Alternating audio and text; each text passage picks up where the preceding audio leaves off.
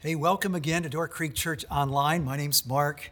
Glad that you could join us from wherever you are, whoever you are, and uh, wherever you're at in your own journey of faith. This is a great place for you. We're really excited to launch a new series on prayer, how to talk to God. Before we get into that, I just want to say some things to our church family and to any of you joining us as you just kind of wonder so, what's our take on all that's been going on? And so, uh, unequivocally, I can just say, as a church, we mourn, we're incensed and outraged by the senseless, brutal killing of George Floyd up in Minneapolis on May 25th. And um, we affirm that everyone is created in God's image, crowned with glory and honor. And so all lives matter, meaning that black lives should matter. We affirm that. We, we are committed to eradicating racism in our hearts, in our families, in our church, in our communities. And we want you to know, brothers and sisters of color, we stand with you. And we get that you're tired and you're worn out and you're weary. And we own that we're part of that because you've been fighting this battle all along. And it's a video like this that has woken and wakened the world to this thing that you know has been going on year after year through the history of our country. So we're committed to doing God's word, to do justice, to love mercy, and to walk humbly with God. And so forgive our silence if that's what you've, you've heard. We don't want to be silent and we don't want to just feel bad. We want to work towards God's kingdom being more and more part of our present reality where righteousness and justice reign. At the same time, I know a bunch of us are really focused on the violence that's going on. And so it's really important that you hear what I say right now. Without equivocation, we will never condone any violence, whether it's done by a dirty cop, a looter, or an anarchist, which we've heard a lot about lately. So, today's teaching, like the following four weeks, are going to take a prayer in the Bible and use that to grow our life of prayer. And a life of prayer moves to a life of living for God. Talking to God should emanate in a life of living for God. We're never going to ask God for anything in authentic prayer without a willingness to be part of the answer to that prayer. And so uh, we're going to use the Lord's Prayer today. And as we dive into our teaching series, why don't we pray that prayer together? Follow along with me. Our Father in heaven, hallowed be your name. Your kingdom come, your will be done on earth as it is in heaven. Give us this day our daily bread, and forgive us our debts, as we also have forgiven our debtors. And lead us not into temptation, but deliver us from the evil one. Amen. I cut you off, didn't I? For yours is the kingdom and the power and the glory forever. Weren't you going there? I know. I always learned it that way. You probably don't know this, but this book, this book of antiquity, is the most verified book in terms of manuscript evidence than any other book of history and antiquity by far. And in fact, the earliest manuscripts don't have that last line in there. Someone 100, 200 years later did what you just did and went, That's a weird way to end that prayer. Jesus, I'm going to help you out. Great words, great expression, biblical, true. Probably not the original teaching that God gave his disciples. So, how to talk to God. Yeah, how do we do that? Some of us actually had that modeled. Some of us know how to do that. My mom was talking to God all the time. She was talking to God when she was at the kitchen sink doing the dishes. For many of us, talking to God is right now trying to talk a language that we've never studied. Like, I have no clue, and please never ask me to pray publicly. So, we're going to learn about how to talk to God, that we might better live for God. And so here's, here's kind of the big idea. When we don't know what to do, like right now, when we don't know what to say, well, we need to pray. Pray as Jesus taught us. This is a model prayer. And he's going to talk about when you pray. He's, he's assuming he's assuming this is what we do because this is like breathing. This is what we do when we're in a healthy relationship. We communicate, we talk. And so the interesting thing is, the first thing he teaches is how not to pray. And he says this in verses 5 through 8. And when you pray, do not be like the hypocrites, for they love to pray in the synagogues and on the street corners to be seen by others. Truly, I tell you, they have received their reward in full. But when you pray, go into your room, close the door, and pray to your Father who's unseen. Then your Father who sees what is done in secret will reward you.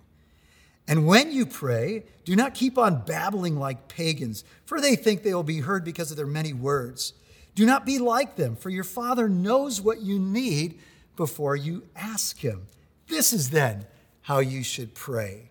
So, two things.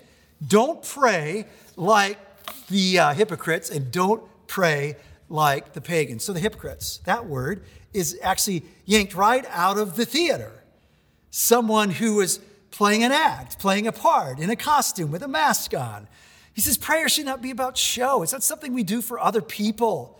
So that in our insecure relationship with God, because we don't know Him as a loving Father, but see Him as kind of this uh, just kind of cruel, harsh taskmaster, we, we kind of find our sense of, of religious self worth and comfort by gaining the praise of people. And He's busting a myth. Oh man, is Jesus busting a myth? That's really important because there's so much jacked up spirituality around prayer. And the first thing is to, the myth that a praying person equals a spiritual, godly person. Maybe, but not necessarily. These people were praying all the time, even on the street corners. But they were praying for the wrong reasons, and they were doing it to the wrong people. They were praying to God, they were praying for the praise of other people. It was all about themselves, it was a show, it was a pretense. Jesus says, don't do that. And don't be confused that this eloquent prayer makes that person a more godly prayer than your prayer. At the end of the day, prayer is about not bending God's will to ours, not winning the praise of people, but bending our will to God's and winning His reward. Jesus says the cure for hypocrisy, this trap, is privacy. Go to your room, close the door, pray to your Father in private. That's what Jesus did. That's what he modeled. He's not saying you can't pray in public. He's going to pray this prayer with his disciples. The disciples were devoted to prayer. Acts chapter 2 tells us that. There are many public prayer meetings that we see in the Bible. But he's just making it clear. Don't get tripped up in your journey of faith, thinking somehow that it can be a show. Don't, don't get into this kind of show. It's not a pretense and it's not about manipulating God either. And that's what he's going to teach about and bust the myth when he addresses the pagans. Don't babble like the pagans with all their gods and their pantheon of gods. And they're just going on with this vain repetition, repetition, thinking that the more prayer, maybe one of the gods will pick it up and maybe they'll show and share a little love to them. He's saying you don't have to do that because the truth is God already knows what you're going to pray and ask for before you ask for it. And so right about now you're going, so why do we pray? Well, think about it. That's like saying, why do you talk to your kid? Why do you talk to your best friend? Why do you talk to your spouse? Why do you talk to your lover? Because we're in a relationship. That's why we talk. And our prayer is just as much about doing His will than giving Him the cares of our heart. We're expressing our trust in Him. This is a profound act of, of dependence upon God as we turn to Him in prayer. So that's how, that's how we ought not to pray. And we don't want to get duped into this hyper spirituality, right? We don't want to get duped in this mindset, well, the more I pray, and the more I get more people to pray, then we, like God has to do it. No, He doesn't. Because the truth is, at the end of the day, God is God and will do what He does. And it's the prayer of one person, James says, the prayer of a righteous person, not the prayers of righteous people like the more the merrier. No, there's nothing wrong with more. But don't get confused. Prayer, your prayer right now, humbly offered to God, is powerful. When James gave that teaching, he gave an example. He said, Elijah prayed, and the heavens stopped raining for seven years. That's powerful. And when he prayed again, it rained. Tap into the power of prayer. So, how do we pray? Well, that's what the disciples are asking Jesus. Teach us how to pray. That's exactly what Luke says in his gospel. And so we have this model prayer that guides us. It's not the only prayer that we use, but a guide for our prayer. And it, and it kind of has these six petitions. The first three about a relationship with God, We're, we're praying for his name to be revered. We're praying for his will to be done so that his kingdom would come. We're praying for ourselves and our needs, right? For, for sustenance, daily bread, for forgiveness, what we need every day, right? And for protection from evil, from temptation, and from the devil himself. So he tells us right off the bat that we're to pray to our Father, not to my Father. And he is Christ's Father. But amazingly, he says we can call him Father too. That's profound. And why can we do that? Because he created us all. And we have great worth as his children. He's the king. We're going to pray, and we just prayed, Your kingdom come. And so we are prince, princes and princesses. We're royalty. And you need to catch up with this. If you don't have a biblical worldview, and your understanding of how we got here was a, was a cosmic accident, you fundamentally have a different view and construct of who we are as human beings. The Bible says we are created by God, we bear his image, and we're crowned with glory and honor. And we pray to him as Father, an intimate word. Abba, Father. It's, it's this concept of just this very pedestrian dad, daddy. It's an amazing thing that we can do. And so there's two ways we become God's children. One is we're all God's children through creation, and then we're his special children in a relationship now by his grace through faith in Christ, and that is through salvation. Children of God. He's our Father. That's who we pray to. You guys, we have a common paternity. We bleed the same blood. Doesn't matter what skin color. Doesn't matter what language. Doesn't matter what degree you've had, how much money you've made. We, we're all the same. We're his children. We need to catch up with that construct as we see all the division around us and start to sort people because of things. There's one construct. We're children of God by creation. Praise God. We're children of the King. That's a secure identity find it in Him.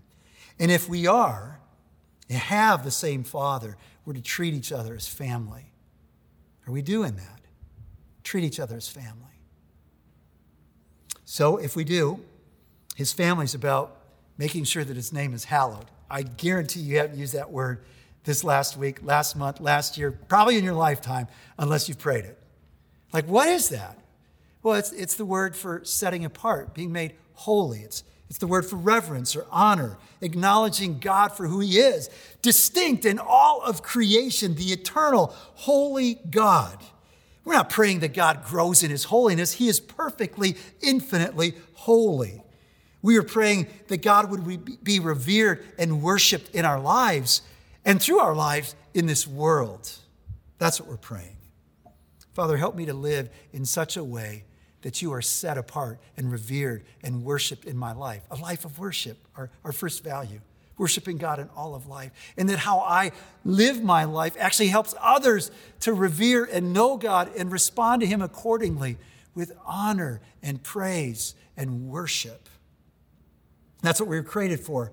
Isaiah 43, 6 and 7 says this Bring my sons from afar and my daughters from the ends of the earth everyone who's called by my name, whom I created for my glory, whom I formed and made.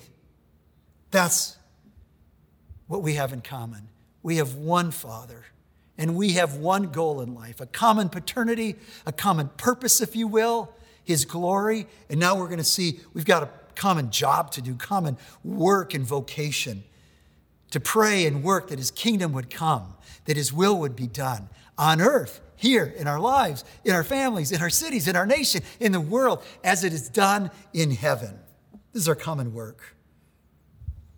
And so when we hear the word kingdom, think about king, God's king, the promised king, Jesus, who came proclaiming the good news of the kingdom.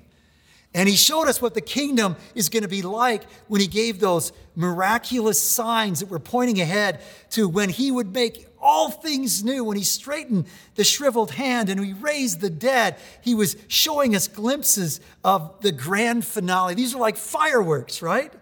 These early miracles of the finale that in God's kingdom never ends. when righteousness and justice reign supreme forever. And so we're praying that the boundary of God's kingdom would extend into the reaches and recesses of my heart, that more and more Christ would rule in every area of my life, that his rule would extend every area of our culture, of our city, of our relationships, of our world. And if that's going to happen, it's because we're doing his will, revealed in his word. And so, guys, if we're going to do his his will as it's done in heaven, we need to understand he's asking us to do his will, not to know his will. Don't just be a hearer of the word of God. James says, do the word of God. To obey is better than sacrifice. Don't honor the, the, the word here and, and God's will here. Honor it by doing it, accomplishing it. And how can we do God's will if we don't know his word? So I don't know about you, but I guarantee you, you, like me, have been more tuned into social media than we have in a long time in our life. And you know those analytics come up on our phone that talks about how much screen time and all that? If we had analytics that compared how much time we've had in social media, online, Twitter, and all the other feeds that we've tapped into, and how much time we've had in the Word, I think it would be like embarrassing. And I'm talking about myself. No wonder we're confused. Wonder we don't know what to do and to say because we don't know God's word. God's word does not stutter on the issues of life. It doesn't stutter on what happened on May 25th, what's been happening in our country for hundreds of years. And it doesn't stutter on the violence and it doesn't stutter on any complex issue, whether it's the pandemic or your financial crisis. It speaks to all of life. And Jesus has been talking about his will, his will that we would have a poverty of spirit, that we'd understand our desperate need for Christ. His will is that we would mourn over sin, not just point it out in somebody else's life, but over the racism in my heart and mourn over the injustice in this world, not just in a moment. Like I did that at 10 15 yesterday. We mourn. Mourning is an extended period of time, that our strength, our meekness is under control. We're not just lashing out in anger. He's telling us God's will. That, that we'd hunger and thirst for righteousness, which includes justice, that we'd be merciful, pure hearted, peacemakers, and even willing to suffer and be persecuted. That's God's will. So we pray for His glory, His honor, Him to be set apart, His kingdom to come, His will to be done. And now we go and we move from that to our common needs. Daily bread, the stuff that helps us do life physically, spiritually, emotionally every day. Daily bread, forgiveness, because we don't do His will and seek His kingdom first and foremost in our lives. And then protection from the temptation that pull us off the track and the evil one who's out to do us in. So we need strength. Give us this day our daily bread. Now, here's the deal since COVID, you guys have more daily bread stored away in your house than you've ever had before. You've plugged in a new freezer. You've been calling the farmer for a new half a cow, right? And so we got more food. And so we go, check, thank you, Lord. And that's why we pray before a meal. Lord, thank you for your faithfulness in providing for us. But it didn't say, this is how you should pray. Give me my daily bread, Lord. No, it says us. There's a corporate, do you hear it? There's a quiz, our Father. It's us.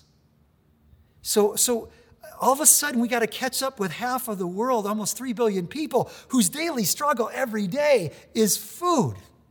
And it's just not out there, it's around us right here. And so, bless you for filling that van on Tuesdays. Love you guys. Bless you for being part of that team that's growing more produce, and I see it popping out. And this year, we're going to cross 50,000 pounds of food that's going to the local food pantries. Bless you for your overwhelming generosity that allows us then to be generous to our brothers and sisters in Rwanda who have just been devastated by COVID 19. And we send them relief, those 600 families, and seed. And bless those of you, the 60 who have already sponsored a child because you know what? You're helping feed that child as you help them be released from the chains of poverty in the name of Christ. And so it's not too late. You guys, I remember when Matt talked to us about compassion. I'm so passionate about what they're doing and saw it on the ground, so excited about our new little guy, Olvin. Um, Matt said, There's like, in the four churches that we're sponsoring there in Honduras, there's like over 300 kids. I said, Matt, our church is so generous. Give us 250. He said, Mark, 100 would be like a lot. You guys, we're only at 60 kids right now. It's a buck 25 a day. And for there's a ton of us. And you know what? Don't do it just for them. Don't do it just for me. I guarantee you the blessing will come back to you tenfold as your heart gets connected with God's heart to a kid there in Honduras, and you develop a relationship where you can remind this child that they, by the grace of God, are a prince, that they have value, and that God is going to use them in great ways in their country. So, daily bread, but then forgiveness. Sin here is pictured as a debt. Some of us have it as a trespass where we transcended over God's clear boundary line of His Word. Jesus reminding us to bring our guilt and to find forgiveness. But there's a qualification. Forgive us our debts as we have also, past tense, already done it, forgiven our debtors, those who have sinned against us. Wow. And so Jesus is teaching that forgiven people forgive. And our unwillingness to forgive shows very likely that the devil has a greater foothold on us than God. And that maybe we aren't who we think we are. Because Jesus says this in verses 14 and 15. For if you forgive other people when they sin against you, your heavenly Father will also forgive you. But here it is if you do not forgive others their sin, your Father will not forgive your sins. Forgiven people forgive. So in your anger, do not sin, Ephesians 4 26 and 27 says. Do not let the sun go down while you are still angry. And do not give the devil a foothold. Speaking of that devil, he's the one who would lead us into temptation. And so we pray, lead us not in temptation. And we scratch our head at the same time, going, would God do that? And the answer is clearly no. Jesus is using a figure of speech. So he's expressing a truth here. And the way he's doing it here, he is using almost like a double negative as he speaks about this. He's expressing the truth by negating the contrary. So it's like saying, hey, not a few showed up on State Street at the square to protest this past week, but actually many did. So he, he's in effect saying, God, lead me away, far away from any trap that I'm about to fall into. Any neon sign that's flashing, shortcut, you're going to love it, buddy, that's going to lead me over the cliff for my destruction. So lead us not in temptation and deliver us from the evil one. And friends, this is what no one's talking about behind all the mayhem and the craziness and all that's been going on, not just this week, not just this month, not just the last decade, not just in the history of our country, but in the history of humanity, all goes back to an enemy who is bent on destruction, who is rooted in pride and hated the fact and refused to hallow and glorify God. The very one who was charged to protect his glory rebelled against us and led a rebellion. And he is opposed to God and anyone who bears his image, which means all of us. He is described as a roaring lion who will devour us. He's described as a thief who comes to steal, kill, and destroy. And when the scriptures talk about what we're fight, facing today, it says we're not fighting battles that are uh, about flesh and blood. You think your fight is against a white person, against a black person, against a police officer, against a legislator. There are systems of injustice that we need to tear down. But fundamentally, the scripture says this we fight against powers of this dark world, Ephesians 6, and spiritual forces of evil. You're not going to hear that on the news. And so we must put on the armor of God. If you want to see some messages, we'll put them on the website this week on our resource page. Three messages on spiritual battle and armor because God has given it to us. And the interesting thing is the culminative piece of armor is prayer. as we fall on our knees in dependence upon Him. All right, so that's the prayer, right? We got a common paternity. We've got a common purpose. We, we've got a common work to do, right? We've got common needs and we've got a common enemy, but we got a common Savior. And He has allowed us access to call our God our Father. Grow in that grace so when you don't know what to do and you don't know what to say, pray. So here comes the panel, and I'm going to turn it over to David, and I'm going to come back with a couple final thoughts. Well, welcome everyone. I'm Pastor David, uh, pastor of the Northside Madison campus, and I'm so glad that you all have joined us today uh, for this very important panel discussion. So, we have a number of questions that we're going to ask. Speak from your heart. We're all friends here. So, let's jump right into the questions. How about that? The first question is What makes you feel uncomfortable or uneasy when discussions around race come up?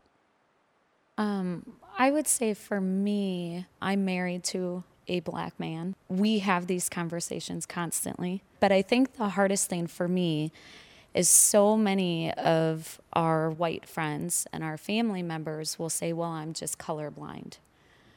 Um, I don't see color. I treat everybody the same. Um, if, you know, I just, I base everything off of their actions and their character. Um, sometimes in those conversations, they diminish and dismiss who my husband is, um, who my family is, who my friends are, by saying, "Well, you're just different. Um, you you're not like the other black individuals. You're not like the other minorities." Um, and they don't see that he has struggles or that my family members have struggles. Yeah, I think uh, for me, you know, you speak that you and your husband have these conversations constantly. That's not always a conversation that my wife and I are having because uh, there's a lot of things that we just don't think about because we don't necessarily uh, have to.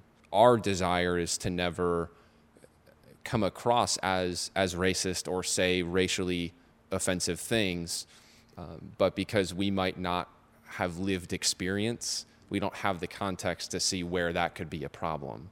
And so being able to properly have a conversation that like I have a my sisters um, all have studied political science, one particular in policy and one particular in um, like racial justice issues. And so I've spent a lot of time talking to her and and gave me a lot of context. But without that, I wouldn't.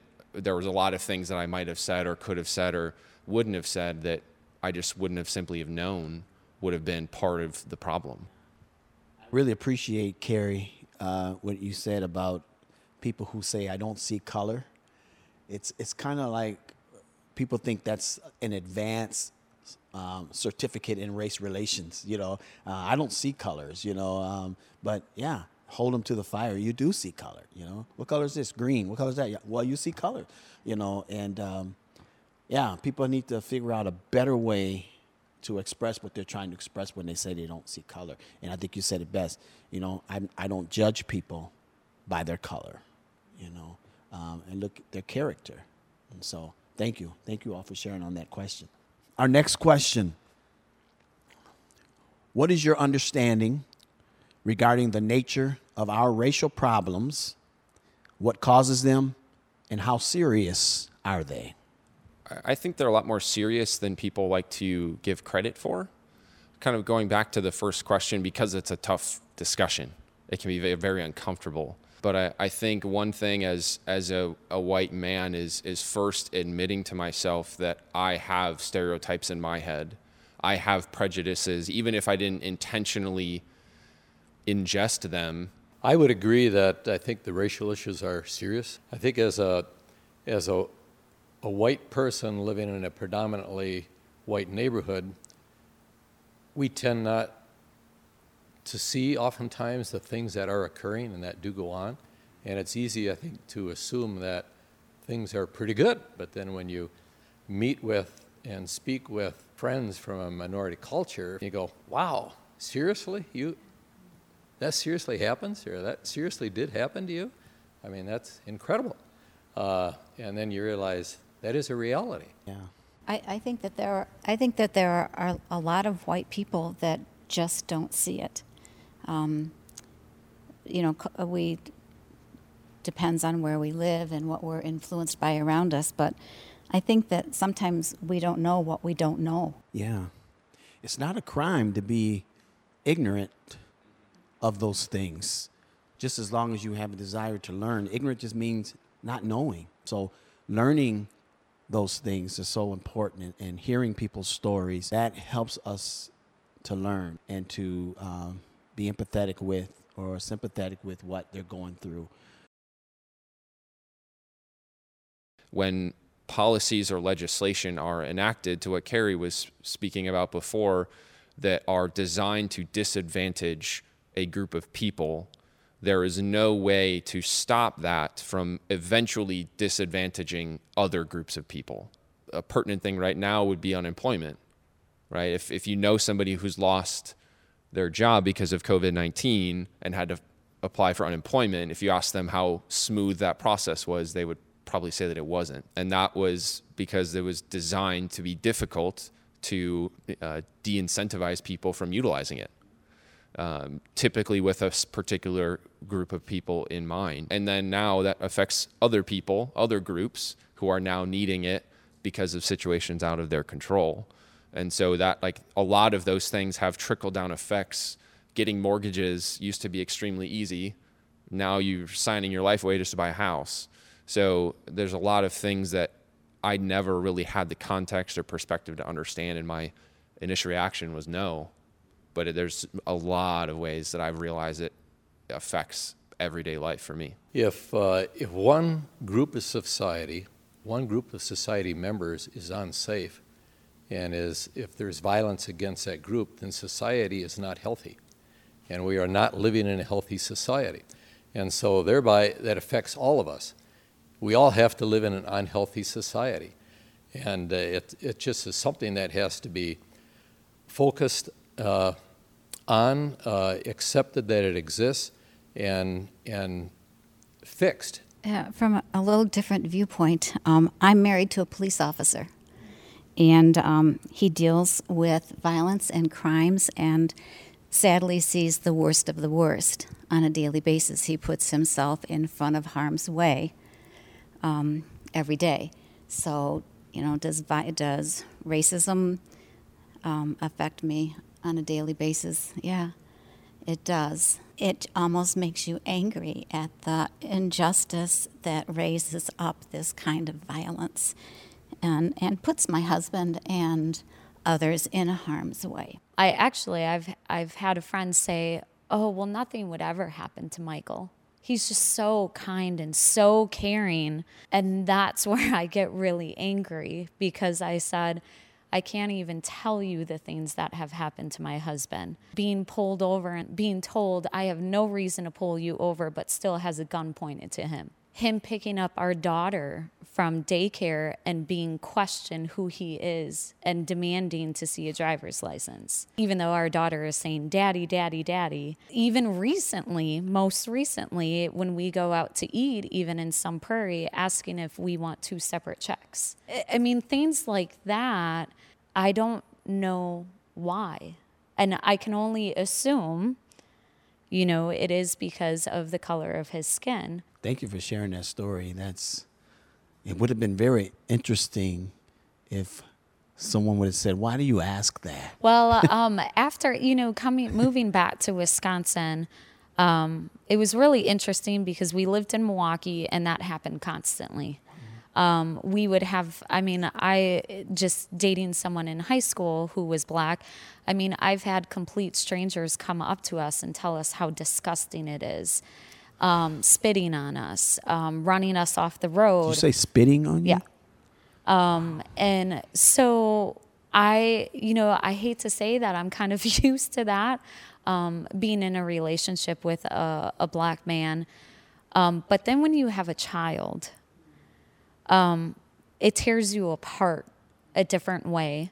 Um, we recently went down south, and Vanessa was eight, and we sat and talked to her the whole plane ride, preparing her for things that that might have been said to us, things that um, I mean we've um, th- well things that um, people may give us looks, people may say stuff, people may come up to us, um, and having to prepare your child for that is not easy um, at eight.